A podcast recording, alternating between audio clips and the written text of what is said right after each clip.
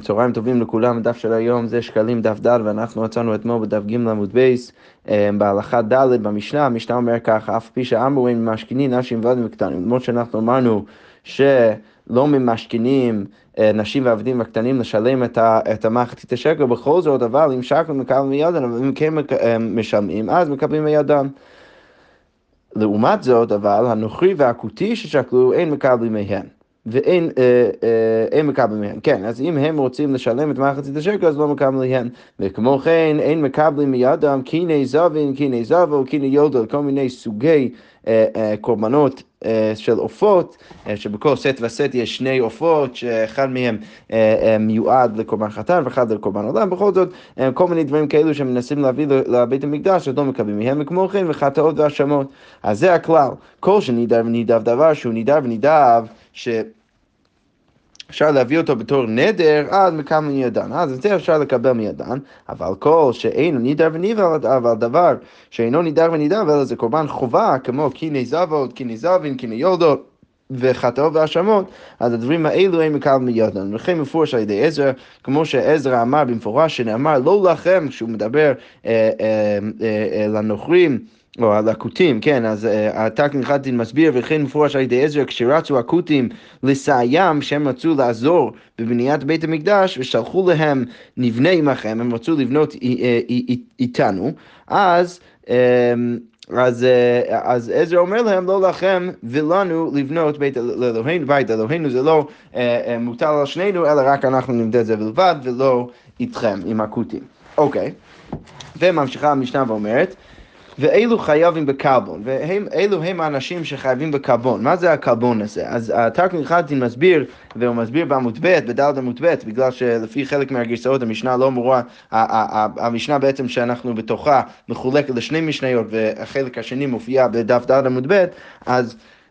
אז התקן חנטין אומר, ואילו חייבים בקבלון, כי כל אדם צריך ליתן מחצית השקל. אז כל בן אדם צריך להביא מחצית השקל, והשקל הנזכר בתורה, ופה הוא אומר בסוגריים, שזה גם הערה חשובה, שהוא אומר, כל שקל הנזכר בתורה הוא שקוראים במשנה סלע. אז השקל זה סלע שהוא שני חצי שקלים, ו- ו- uh, כי הסלע זה בעצם שווה לשקל של תורה, שזה uh, שווה לשני חצאי שקלים, ולפי שכולם היו נותנים לשקלים, החצאים נקראו שקלים, וכיוון שהמחצית השקל שכל אחד ואחד משלם זה באמת מחצית השקל, אז לכן כבר קוראים לזה שקל. אז בעצם יוצא שזה חשוב גם להזכיר לעצמנו שהניסוח של המשנה והגמרא זה באמת לקרוא לשקל של תורה סלע, ולמחצית השקל, שזה חצי גם כן מהסלע של המשנה, קוראים לזה שקל, כי זה הדבר שמשתמשים בו לשלם. אוקיי, וממשיך התג מחטית ואומר, וכשהיה אחד צריך להחליף סלע על בייס חצויים, אז אם בן אדם אין לו את המטבע היותר קטן, אלא יש לו רק סלע, והוא רוצה עכשיו להביא את זה לבית המקדש ולהחליף את זה um, בבית המקדש ולקבל חצי סלע בחזרה, ודרך זה גם כן לשלם את החצי, את החצי סלע שלו, את המחצית השקל שלו, אז היו נותנים מטבע קטנה ונקרא קל בין. אז, אז הדבר הזה נקרא קל בין, היו צריכים לשלם עוד קצת כדי לשלם עבור ה... חובה אה, או עבור הטרחה שהם בעצם מחייבים בבית המקדש לחלק את הסלע לשני מטבעות, אז לכן משלמים קצת יותר כדי לקבל את החצי סלע בחזרה. תג נחלטין אומר מה הכוונה קל בין, כלומר דבר קל שמוסיפים אמ, אה, בעד החילוף. אז זה הדבר שהם מוסיפים בעד החילוף, אם הם נותנים סלע, אה, סלע שלם אה, כדי לקבל את החצי סלע בחזרה. אז, אז המשנה, המשנה אומרת, ואלו שחייבים בקלבון, לווים וישראלים וגרים ועבדים משוחררים. אז כל האנשים האלו חייבים בקלבון, אבל לא כהנים ונשים ועבדים, האנשים האלו וגם כן קטנים, אז כל אחד מהם לא חייבים בקלבון. אוקיי, אז עכשיו המשנה אומרת השוקר על ידי כהן ועל ידי אישה, על ידי עבד, על ידי קטן, בן אדם שמביא מחצית השקל בשביל כהן או אישה או עבד או, או קטן, ונגיד הוא מביא אה, שקל שלם או סלע שלם בשביל נגיד כהן ואישה, כמו שאתה כאן חנטין מסביר, אז הוא פטור מלשלם את ה... את ה אה, את, ה, את הקלבון בגלל שהוא עושה את זה בשביל אנשים שגם ככה לא חייבים בקלבון. ותכף התחלתי להסביר גם בכללי למה האנשים האלו לא חייבים בקלבון, כהנים, נשים ועבדים קטנים, זה בגלל, לפחי, לפחות לפי חלק מה, מהשיטות, זה בגלל שהאנשים האלו בכללי לא חייבים במחצית השקל. אז אם, אם, כל, אם, אם כל מה שהם מביאים לבית המקדש זה, זה, זה, זה, זה סתם תרומה שהם לא באמת חייבים לתת אותו, אז לא נחייב אותם אה, עוד דבר נוסף שזה הקלבון. הקלבון. אז לכן אמ, המשנה אומרת שלא רק שכל האנשים האלו פטורים מלהביא את הקרבון, אלא גם אפילו בן אדם שהוא כן חייב בקרבון, שוקל בשבילם ומביא מחצית השקל בשבילם, אז הוא גם כן פטור מלהביא את הקרבון. אוקיי, ואם שקל ידי, על ידו ועל ידי חברו, מה קורה אם בן אדם מביא שקל שלם בשבילו, בשביל החבר שלו, בשביל החבר שלו ובשבילו, ששניהם חייבים um, להביא מחצית השקל, אז הבן אדם הזה חייב בקרבון אחד, אז הוא חייב בקרבון אחד, זה דת, דת תנא קמא, ורבי מאיר אומר שתי קלבונות, אז הוא צריך לשלם שתי קלבונות, כי זה גם הוא וגם חברו, שניהם משלמים עכשיו את המחצית השקל שלהם, ולכן, והם עושים את זה דרך סלע שלם, ולכן כל אחד ואחד מהם צריך לשלם גם כן קלבון, ואנחנו אה, נראה בגמרא מה בדיוק הסברה של רבי מאיר. אוקיי, ממשיכה המשנה ואומרת הנותן סלע ונותן שקל, אוקיי, זה לכאורה מקרה בסיסי שבן אדם חייב מחצית השקל, במקום להביא את החצי שקל, הוא מביא סלע שלם, ונוטל שקל ולוקח את השקל חזרה, דהיינו, כמו שאמרנו, המחצית השקל חזרה. אז המשנה אומרת, חייב, חייב שני קלבונות. אז הבן אדם הזה חייב שני קלבונות, ואנחנו תכף נראה מיהו הסברה, או התנא שסובר ככה, האם זה דעת רבי מאיר, או אם זה דעת הנקמה, ומה בעצם הסברה לשיטה הזאת. אוקיי, okay, השוקל על ידי עני ועל ידי שכנו ועל יד בן עירו, אז בן אדם שעושה בשביל כל האנשים האלו, גם כן פטור מהקרבון, וההנחה היא שאם הוא לא היה עושה את זה, אז האנשים האלה לא היו בכלל מביאים מחצית השקל, ולכן, שוב, כמו האנשים שאמרנו בתחילת המשנה, שפטורים ממחצית השקל, ולכן הם לא חייבים מקרבונת, כמו כן האנשים האלו, אפילו בן אדם ששורקה בשבילם, בגלל שההנחה היא שהם לא היו משלמים את המחצית השקל בלעדיו, אז uh, הוא גם כן פטור מלהביא את הקרבון, אבל אם הלבן, אבל אם הוא אומר להם, סבבה, אז אני אשלם בשבילכם את המחצית השקל, ואתם תצטרכו, תצטרכו לשלם לי חזרה, אז כן חייב, כי זה לא רק בגללו שהכסף הזה מגיע לבית המקדש, ולכן הוא כן חייב בקרבון. אוקיי, האחים והשוטבין שחייבים בקרבון, אם יש אה, אחים ושוטבין שכן חייבים בקרבון, נגיד אם הם משלמים סלע שלם, אז אנחנו כן נגיד שהם חייבים בקרבון, ואנחנו תכף נראה באיזה מקרה בדיוק אנחנו מדברים. אז במקרה אבל שהם כן חייבים בקרבון, אז זה תמיד יהיה הפוך מהחיוב שלהם במעשר בהמה. אנחנו נסביר את זה בגמרא. אבל במקרה שהם חייבים בקרבון, המשנה אומרת פטורים ממעשר בהמה, וכשחייבים במעשר בהמה פטורים מן הקרבון. אוקיי, וכמה הוא קרבון? כמה זה באמת? אז אז הדעה הראשונה, דעת רבי מאיר, רבי מאיר אומר, מה הכסף דברי רבי מאיר, שזה אה, אה, אחד משתים עשרה מה, אה, מהשקל עצמו, מה, מה, מהסלע עצמו, וחכמים אומרים חצי מה. אה, יפה, אז, אז אה, יש מחלוקת בין, ה, אה, בין התנאים כמה זה באמת. אה, יפה, אוקיי, אז הגמרא אומרת... אף על פי שאמרו וכולו, אז אנחנו חוזרים לתחילת המשנה, אף על פי שאמרו אין ממשכנים נשים ועבדים וקטנים, בכל זאת אם שקלו מקבלים מידן. אז מה הדיוק מהמשנה? אז הגמרא אומרת, הלתבוע אין טובין. אז, אז כתוב במשנה שאם שקלו מקבלים מידן, אז לכאורה משהו מזה, שאנחנו לא תובעים מהם, אבל אם הם מביאים לנו אז כן אפשר לקחת מהם. אבל הוכה את אמרת טובין, אז לכן... אז לכן הגמרא מביאה קושה ואומרת, הוכה את אמרת טובין והוכה את אמרת אין טובין. מה הכוונה? עכשיו, מהדיוק מהמשנה שלנו, עכשיו אנחנו אמרנו שלא טובים, אבל במשנה הקודמת, אז אמרנו שאין ממשכנים נשים ועבדים וקטנים, אבל לכאורה משהו מזה שזה דווקא לא ממשכנים אותם, אבל כן טובין. אז יוצא שיש סתירה בין שני משניות. אם אתה מדייק מהמשנה שלנו, אז יוצא שאפילו לא טובין. אבל אם אתה מדייק מהמשנה הקודמת, אז יוצא שטובין. אז יוצא שיש בעצם קושה בין שני משניות. אז הגמרא אומרת, לא, אפשר לתרץ ולהגיד, כאן בשהביא שתי שערות, אז המשנה הקודמת מדברת על מקרה שהביא שתי שערות ולכן לא ממשכנים אבל כן טובים, וכאן בשלא הביא שתי שערות ולכן אה, לא רק שלא ממשכנים אלא אפילו לא טובים. אוקיי, okay, אמרנו בהמשך המשנה שהנוכרי והכותי שהם מנסים להביא, אמרנו שתי דינים אצלם. אז קודם כל אמרנו שאם הם מנסים להביא ולתת את מחצית השקל, אין מקבלים מידם, ואמרנו גם שלא מקבלים בידם קיני זבים וקיני זבו, קיני יולדות וחטוא ואשמו. אז הגמרא אומר ככה, אמר רבי בא, תיפטר כמאן דאמר כותי כנוכרי. וזה שאמרנו במשנה שלא מקבלים גם כן, לא רק מהנוכרי, אלא גם כן מהכותי, לא מקבלים ממנו את, הקור, את כל הקורבנות האלו, כי נזל וכי נזל וכי ניולדו וחטא והאשמות, לכאורה משמע כמו המאן דאמר שכותי הוא בדיוק כנוכרי בעניין הזה, שלא מקבלים ממנו שום אה, קורבן. דאיתפלגין, כי הרי יש מחלוקת בנקודה הזאת בדיוק, שכותי כנוכרי, דיבי רבי, רבי סובר כותי כנוכרי, שזה משמע כמו המשנה שלנו. ורשב"ג אומר, לא כותי כיסו, ולכן, לכל דבר, ולכן כן מקבלים ממנו קורבן. אז הגמרא אומרת, לכאורה המשנה שלנו סוברת כרבי, למה? כי רבי אומר שכותי כנוכרי, משמע גם ככה במשנה שלנו, כי אנחנו אומרים שאי אפשר לקבל ממנו את אה, הקורבנות שהוא מנסה להביא. אבל הגמרא אומרת, אמר רבי אליעזר מתניתים בנוכרים. לא, צריך להגיד שהמשנה שלנו מדברת דווקא על נוכרים, הבקוטים לא. ולכאורה ככה צריך להבין את רבי אליעזר, שהוא בא ואומר ככה. ברור לכולם שגם כותי וגם נוכרי ששקלו, שמנסים להביא מחצית השקל, אין מקבלים מהם. זה ברור לכולם, זה מפורש בפסוק, אה, אה, אה, בפסוק. אבל לגבי העניין האם מקבלים מהם את הקורבנות, אז בזה בא רבי אלעזר ואומר, לא, אתה יכול להגיד שהחלק השני של המשנה שלנו מדבר דווקא על נוכרים, שדווקא מנוכרי אתה לא מקבל ממנו את הקורבן, אבל בקוטים לא, אבל בקוטי אתה כן תקבל ממנו את הקורבן, ולכן אפשר להגיד שהמשנה שלנו אפילו אליבא דרבן שמעון וגמליאל. והגמרא אומרת, ותני כן, וגם כן כתוב במפורש לכאורה בברייתא, כי הרי כתוב בפסוק בויקרא אדם, נדבר בני ישראל ואמרת עליהם, אדם כי יקריב מכם קורבן להשם, מן הבהמה, מן הבקר, מן הצאן, תקריבו את קורבנכם. אז כתוב שמה שאדם שרוצה להביא קורבן, אז מה זה בא ומרפא? אז הברייתא אומרת לרבות את הגרים, שאפילו גרים, ולכאורה אה, אה, אה, לכאורה אפילו כותי, אתה יכול לקחת ממנו את, ה, את הקורבן.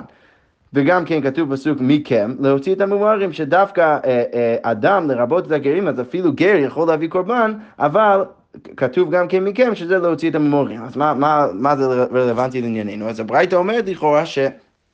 אפשר לקבל uh, קורבן של כותי. אז, אז הגמרא מביאה את זה בתור תמיכה לשיטת רבי אליעזר, שזה שאמרנו שאי אפשר לקבל קורבן מבן אדם שהוא לא יהודי, אז אמרנו את זה דווקא בנוכרי, אבל בכותי, שהוא נחשב כגר, אז כן אפשר לקבל ממנו את הקורבן, ולכן אפשר גם כן לפרש ככה את המשנה שלנו, וגם כן uh, uh, uh, להגיד שהמשנה שלנו היא מסכימה גם עם דעת רשב"ג.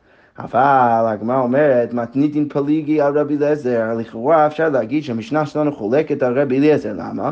כי אין מקבלים מידם קיני זבים, קיני זבו, קיני יולדות, וכי יש קיני זבים וזבו בנוכרים. הרי מה כתוב במשנה שלנו? שאתה לא יכול לקבל ממנו קיני זבים, קיני זבו, קיני יולדות. והדבר הזה הוא לא שייך בכלל בנוכרי, כי אין סיכוי שנוכרי ינסה להביא קיני זבים וקיני זבות, את כל הקורבנות שצריך להביא, אם בן אדם היה זב או, בן, או אישה יולדת, כל הקורבנות האלו, אין סיכוי שהנוכרי באמת יביא אותם. אז מה רבי אלעזר רצה להגיד? רבי אלעזר רצה להגיד שזה שאמרנו שאי אפשר לקבל את הקורבנות שלהם, זה מוסר רק אנוכי ולא הכותי. ולכן דווקא מהכותי כן אפשר לקבל ממנו קורבנות, ולכן אפשר להגיד שהמשנה שלנו היא אליבא דרשב"ג. אבל זה לא נכון, למה זה לא נכון? כי מדובר על סוגי קורבנות, זה ברור שנוכרי לא יביא אותם. ולכן ברור שהסיפא של המשנה שלנו מדברת על כותי, ולא הנוכרי. אז לכן יוצא שבעצם לכאורה כן צריך להגיד שהמשנה שלנו היא אליבא דרבי ולא אליבא דרשב"ג. אה, והגמרא אומרת, רגע, אלא רישא בנוכרים וספר בכותים, אתה רוצה להגיד שהרישא מדבר דווקא במקרה של נוכרים וספר מדברת על כותים? אז הגמרא אומרת, כן.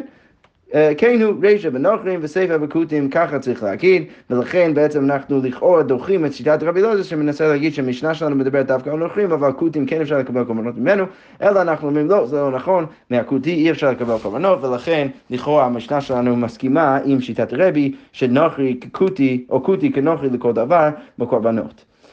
אוקיי. Okay. עכשיו אנחנו ניכנס לדיון קצת אחר לגבי מתי ואיזה סוג מתנות אפשר לקבל מנוכרי בבניית בית המקדש. אז הגמרא אומרת, אמר רבי יוחנן, בתחילה, בתחילת בית המקדש, שאתה כאן התחלתי מסביר שאז היה יותר חשש שאנשים לא יצטרכו ולא, ו, ו, ולא ירצו להשתתף, אז אין מקבל מהם לא דבר מסוים ולא דבר שאין מסוים. אז רבי יוחנן אומר, אתה לא יכול לקבל מהנוכרי לא דבר שהוא מסוים, שזה יותר קל ופשוט שאי אפשר לקחת, זה דבר שמסוים, זה דבר שאתה רואה אותו בבנייה ואתה יכול להצביע עליו ולהגיד, הנה זה הדבר שתרם אותו הנוכרי, וגם כן אפילו דבר שאינו מסוים לא, אי אפשר לקבל מהנוכרי. למה? כי הרי בתחילת הבנייה עוד צריך לתת את המוטיבציה לאנשים לעזור, וברגע שהם אומרים שהנוכרים הם תורמים הכל, אז הם לא ירצו, לא אז להשתתף.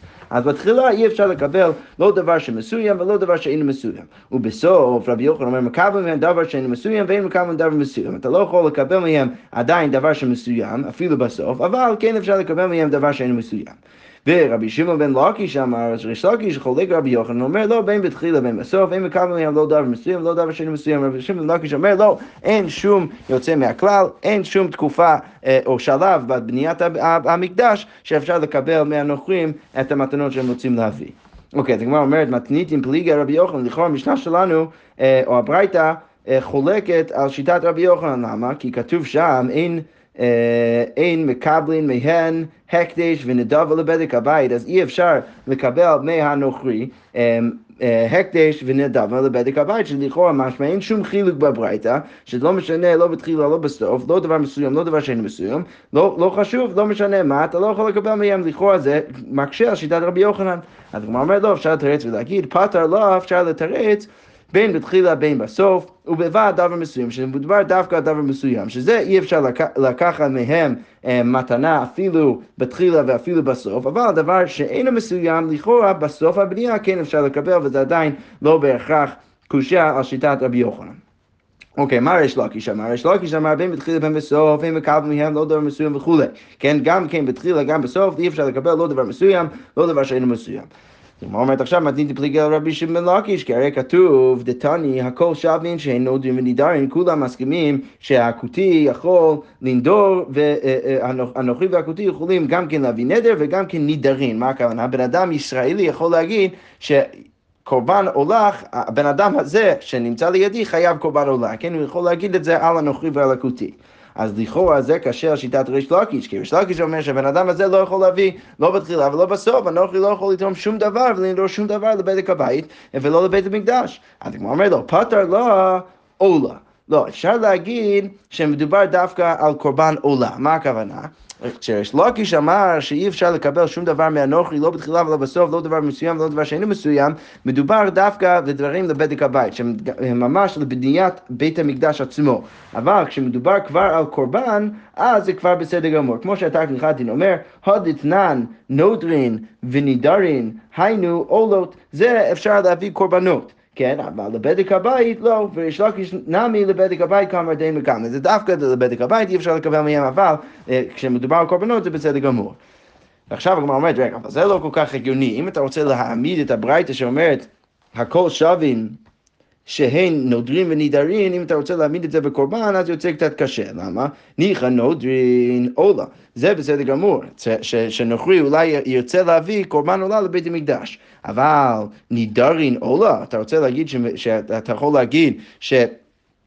יש מקרה כזה בכלל, כשבן אדם ישראלי אומר לגוי שהוא עכשיו חייב להביא עולה, מי אמר שהוא בכלל יסכים לזה? אתה לא יכול להעמיד את המקרה של נידרין בקורבן עולה, כי זה לא הגיוני שה, שהגוי אז יסכים להביא קורבן שהישראלי מחייב אותו בו. אז הגמרא אומרת, לא, אלא מה צריך להבין? כשאמר ישראל הרי עלי עולה, ושם אנוכי ואמר מה שאמר זה עליי. אה, לא, המקרה של נדרים זה לא שישראלי מחייב את הנוכרי להביא קורבן עולה, אלא זה מקרה שבו הישראלי נודר בעצמו שהוא רוצה להביא קורבן עולה, והגוי שומע אותו, והגוי אומר, מה שהוא עכשיו נדר ורוצה להביא לבדק, לקורבן בבית המקדש, אז אני מקבל את החובה הזה עליי, ולכן זה, הניסוח הוא נידר, למרות שזה לא בן אדם אחר שמחייב אותו. אוקיי, וממשיכה הגמרא ואומרת, ואינו מביא עמו נסכים. אמ, אה, כן, הגמרא אומרת, רגע, אבל עדיין יש קושייה על ריש לקיש. אתה רוצה להגיד שריש לקיש מסכים שגוי שגוי יכול להביא קורבן. למרות שריש לקיש אומר שגוי לא יכול להביא שום דבר מתנה לבדק הבית, בכל זאת הוא כן יכול להביא קורבן. אבל גם זה לא כל כך הגיוני. למה? הגמרא אומרת, ואינו מביא עמו נסכים? מה, אתה, אתה, אתה לא חושב שהוא, שהגוי צריך להביא נסכים עם הקורבן עולה שלו? וגם כן, מה אנחנו יודעים על נסכים? ומותר נסכים לא לכלי שרת עינון. הרי מותר נסכים, אם יש יותר ערך בנסכים ממה שהוא הביא, אז זה הולך גם כן לכלי שרת. אה, אה, בעצם תור תורמים את הכסף של מותר נסכים לכלי שרת. ולכן, מה קורה בסוף? נמצא מביא דבר שאינו מסוים. הייתה כאן עם משנה הגרסה שאינו מסוים, אבל בכל זאת יוצא ש... אם נוכרי מביא קורבן עולם, מביא נסכים איתו, ויש מות הנסכים מהנסכים שהוא מביא, ואז משתמשים בכסף הזה כדי לקנות כלי שרת, אז יוצא שדרך זה הנוכרי בעצם תרם דבר שאין מסוים, שזה ריש לקיש רצה להגיד שלא יכול להביא בכלל. אז הגמרא אומרת, היטיב רבי יוסי בר רבי בון, והתנינן הרי כתוב נערכין ואורחין לא לבדק הבית אינון. אז הרי כתוב במשנה, בעצם רבי יוסי ברבי בון רוצה לתרץ את הקושה שלנו, והוא מתרץ דרך מקרה אחר. הוא אומר, הרי כתוב בברייתא נערכין ואורחין, שהנוכרי יכול להיערך, וגם כן אורחין יכול להביא את הערך הזה לבית המקדש. אבל כשאמרנו את זה, אמרנו לא לבדק הבית אינון. אמ, אה, סליחה, סליחה, סליחה. אז, אז רבי יוסי ברבי בון בא ומביא תירוץ, הוא אומר ככה, והא תנינא נערכין ואורחין. הרי כתוב שהגוי יכול להערך וגם כן מביא ערך מסוים לבית המקדש, אז, אז לכאורה יש לך עוד קושייה, אם אתה, אם אתה ריש לקיש, ובעולם של ריש לקיש הגוי לא יכול להביא שום דבר לבדק הבית, לא בשלב ההתחלה ולא בשלב בסוף, אז הרי איך זה יכול להיות? לא לבדק הבית, הנה, הרי כל, ה, כל הנערכים שגוי מביא, כל, ה, כל הכסף הזה שמביא דרך זה לבית המקדש, זה לכאורה לבדק הבית. אז מה צריך לתרץ? היכמת דעות אמר, אז מה צריך לתרץ? תמן לשמיים הוא התכוון, מאליהן הן באים. לא, הוא מתכוון להביא משהו לקדוש ברוך הוא, ודרך זה זה מגיע לבדק הבית, מאליהן הן באים לבדק הבית. ולכן אם אתה מתרץ ככה שמה, אז אפשר לתרץ ככה בדיוק באותו, באותה צורה, גם אצלנו במקרה של העולות. לכן הגמרא אומרת, כן את אמר אף אחד, אז כמו, כמו כן אתה אמור להגיד גם כן פה, לשמיים הוא מתכוון, הוא רוצה להביא את הקורבן עולה לקדוש ברוך הוא, וזה שהמולטר נסחים שמביא יכול להגיע לכלי השרת ומאליהם אין באים לבדק הבית, זה מביא רק, זה מגיע רק מאליהן לבדק הבית ולכן זה יוצא בסדר גמור כי זה לא ממש אה, אה, תרומה ישירה לבדק הבית אלא זה רק מגיע לשם בעקיפין ולכן אה, יש לקיש הוא בסדר גמור עם הדבר הזה. אוקיי, ופה התגן חתין מוריד, מוריד את המילות המילים הבאות, מה עבד לו, אלא, אלא הוא פשוט קורא ככה את המשך הגמרא, שהריש לקיש בא ואומר ככה, ריש לקיש אה, פטר לו, הוא בא ואומר, לא לכם ולנו לבנות את בית, בית אלוהינו, שזה בעצם מוציא גוי מכל תרומה שיכול אה, להביא לבדק הבית, אלא הוא לא יכול להביא בכלל, לא בתחילה ולא בסוף. אוקיי, רבי חזקיה אמר רבי סימון, שאל, ואנחנו כבר הסברנו בתחילת המסכת שכשכתוב פה שאל בהקשר הזה, הוא בעצם אומר הלכה והוא שואל את זה בבית המדרש. זה משהו שהוא מסכים איתו והוא רוצה לשאול אם האנשים בבית, בבית, בבית המדרש גם כן מסכימים איתו. אז הוא בא ואומר ככה, מעטה, אם אתה סוער ככה, אם יקבל מהם לאמת המים, אי אפשר לקבל מהם אה, לא לאמת המים ולא לחומות העיר ומגדלותיה, על שם שנאמר ולכם אין חלק. אז ברגע שאתה תופס את השיטה כמו ריש לקיש, שאתה כבר לא יכול לקבל מהם שום דבר לבית הבית, אז כמו כן לכן אי אפשר לקבל מהם מהגויים לא לאמת המים ולא לחומות העיר ולא למגדלותיה, אה, בגלל שהרי כתוב בתורה, ולכם אין חלק. אוקיי, okay, ופה אה, שוב אנחנו מורידים את השורות הבאות בסוגריים ואנחנו ממשיכים עם המילה מתניתא, אבל גם את המילה הזאת, אתה כנכנתי משנה את הגרסה ואומר מהי תימה. אז הגמרא אומרת עכשיו, מהי תימה דרבי מאיר? מה הכוונה? אמרנו במשנה שבמקרה שבן אדם שקל על ידו ועל יד חברו, הוא מביא סלע שלם גם כן בשבילו וגם כן בשביל חברו, אז תנקם אמר חייב בקלבון אחד, ורבי מאיר אומר שתי קלבונות. אז זוכר בשאלה למה רבי מאיר מצריך שני קלבונות? הרי רק, אתה, אתה רק צריך לפרט את המטבע הזה פעם אחת, אז למה כתוב שבעצם חייבים שני קלבונות? אז אומרת, דאמר רבי מאיר כשם ששקלו תורה כך קלבונות תורה, כמו שהמחצית השקל חייב, זה חיוב מדאורייתא לכל אחד מישראל להביא, אז כמו כן הקלבון עצמו זה חיוב מדאורייתא להביא. שזה בעצם תפיסה אחרת לגמרי למה זה קלבון. לא מה שאמרנו במשנה, שבעצם במשנה הסברנו שהקלבון זה איזשהו מחיר שאתה צריך לשלם עבור זה שאתה בעצם עושה טרחה לבית המקדש, בזה שאתה מכריח אותם לתת לך מטבע יותר קטן, בזה שאין לך את המטבע יותר קטן, קטן ואתה מביא להם אה, מטבע יותר גדול. לכן אתה צריך לשלם איזשהו איזשהו קנס כזה. אבל בשיטת רבי מאיר זה יוצא אחר לגמרי. רבי מאיר בא ואומר, לא. מחצית השקל זה חיוב מתורה, ולהביא את הקרבון זה גם כן חיוב מהתורה. אפילו אם אתה מביא רק מחצית השקל ולא סלע שלם, אתה, אתה חייב גם כן לשלם את הקרבון. מה הכוונה? כסב רבי מאיר בנותן שקלו שלם, שהוא חייב בקרבון. כן, אפילו בן אדם שמשלם מחצית השקל בעצמו, הוא גם כן חייב בקרבון. למה? דאמר רבי מאיר, כמין מטבע של אש הוציא הקדוש ברוך הוא מתחת כיסא כבודו והראו למשה. אז הקדוש ברוך הוא הוציא מטבע של אש והראה את זה למשה רבנו, ואמר אמר לו, זה ייתנו, כזה ייתנו, צריך להביא בדיוק את זה. ואתה כנחתי מסביר, ברגע שאתה רואה שזה היה כל כך חשוב לקדוש ברוך הוא להקפיד ולהראות למשה את המטבע של אש, אז אנחנו מבינים ש, שזה צריך להיות דווקא הערך הזה. ולכן, כיוון שיכול להיות שאם אתה משלם מחצית השקל, אז הערך שלו יהיה קצת פחות או קצת יותר, אז צריך להוסיף, או, או לכאורה קצת פחות, אז, אז צריך להוסיף גם כן את הקרבון, כדי שיצא שכל אחד בעצם משלם בדיוק את מה שהוא צריך, ולא פחות. אז זה בעצם מסביר את שיטת רבי מאיר, שהוא חושב שאפילו אה, אם אתה משלם רק מחצית השקל לבד, אתה גם כן צריך לשלם קלבון, ולכן גם כן בן אדם שעכשיו משלם אה, סלע שלם גם בשבילו וגם בשביל החבר שלו, אז חייבים שני קלבונות, כי, כי גם ככה כל אחד צריך לשלם את הקלבון שלו. אוקיי, אז הגמרא אומרת, נתן סלע ליטול שקל. חייב שני קרבונות, מה קורה אם בן אדם אה, מביא שקל, אמרנו בהמשך המשנה שבן אדם אה, מביא שקל או סלע שלם ליטול שקל, לקחת את המחצית השקל בחזרה, אז עכשיו הוא לא משלם בשבילו ובשביל חברו, אלא הוא משלם רק בשביל עצמו, הוא משלם סלע שלם, ועכשיו הוא לוקח את המחצית השקל בחזרה. אז הבן אדם הזה חייב שני קרבונות לפי המשנה. אז עכשיו השאלה, כמו מי סובר המשנה שלנו? אז הגמרא אומרת, אמר רבי אלעזר, רבי מאיר, זה ודאי שזה שיטת רבי מאיר. למה? דרבי מאיר אמר אחד שקל שהוא נותן, ואחד שקל, ואחד צלע שהוא נוטל. מה רבי מאיר אומר? הרי אמרנו לפני כמה שורות שרבי מאיר מחייב כל בן אדם שמביא מחצית השקל לבד, בלבד הוא צריך לשלם גם כן קלבון. אז הבן אדם הזה קודם כל צריך לשלם גם כן קלבון למה שהוא מביא לבית המקדש, והוא גם כן חייב על זה שהוא עכשיו נוטל מחצית השקל מבית המקדש, כן? אז הוא צריך לשלם פעמיים. קודם כל הוא צריך לשלם מדין תורה, מדין שהוא חייב גם כן מחצית השקל וגם קבון כמו שאמרנו לפני כמה שורות, וגם כן צריך לשלם על הטרחה שהוא מטריח את בית המקדש לפרט את המטבע שלו ולהביא לו מחצית השקל בחזרה, ולכן הוא צריך לשלם עוד קבון עבור זה. דתניא, כמו שכתוב בברייתא, אילו חייבים מקרבון, אילו אנשים שחייבים מקרבון וכולי וכולי וכולי, וכשכתוב, וכשמדובר על מקרה שבן אדם מביא סלע שלם בשביל עצמו, אז תנא קמא אומר קרבון אחד, ורבי מאיר אומר, שתי, קרבונות, שזה בעצם תומך בשיטת רבי אלעזר, שההוא שסובר שבן אדם שמביא סלע שלם בשביל עצמו חייב שני קרבונות, זה שיטת רבי מאיר. אוקיי, אבל ומה רב, אבל רב, אבל רב אומר, דברי הקולי זה לא רק שיטת רבי מאיר, אלא גם כן כולם מסכימים שהבן אדם חייב לשלם לפחות שני קרבונות.